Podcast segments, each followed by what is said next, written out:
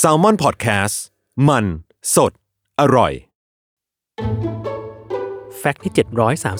731 แม้ความอ่อนเยาว์จะสามารถสร้างได้ด้วยการดูแลตัวเองอย่างสม่ำเสมอ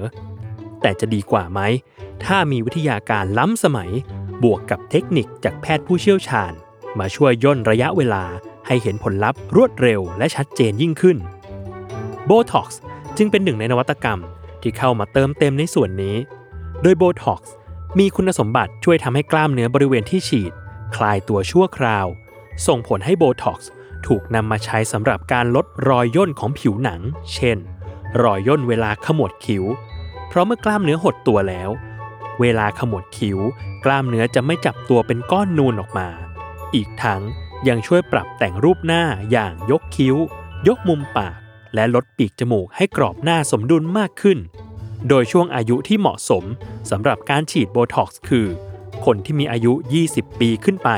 เพราะเป็นช่วงที่รูปหน้าเริ่มคงที่แล้ว และหลังจากทำโบท็อกซ์ไป ผลลัพธ์ที่จะเห็นอย่างชัดเจนคือ ผิวเรียบเนียนขึ้น ดูอ่อนเยาว์กว่าเดิม รอยย่นจากการขมวดคิ้วหรือยิ้มลดลง แต่สำหรับคนที่ฉีดโบท็อกซ์เพื่อปรับแก้รูปหน้า จะเริ่มเปลี่ยนแปลงและเห็นผลได้ชัดภายใน 7 วัน และผลจากการฉีด จะอยู่ได้ประมาณ 6-8 เดือน แต่ทั้งนี้ทั้งนั้น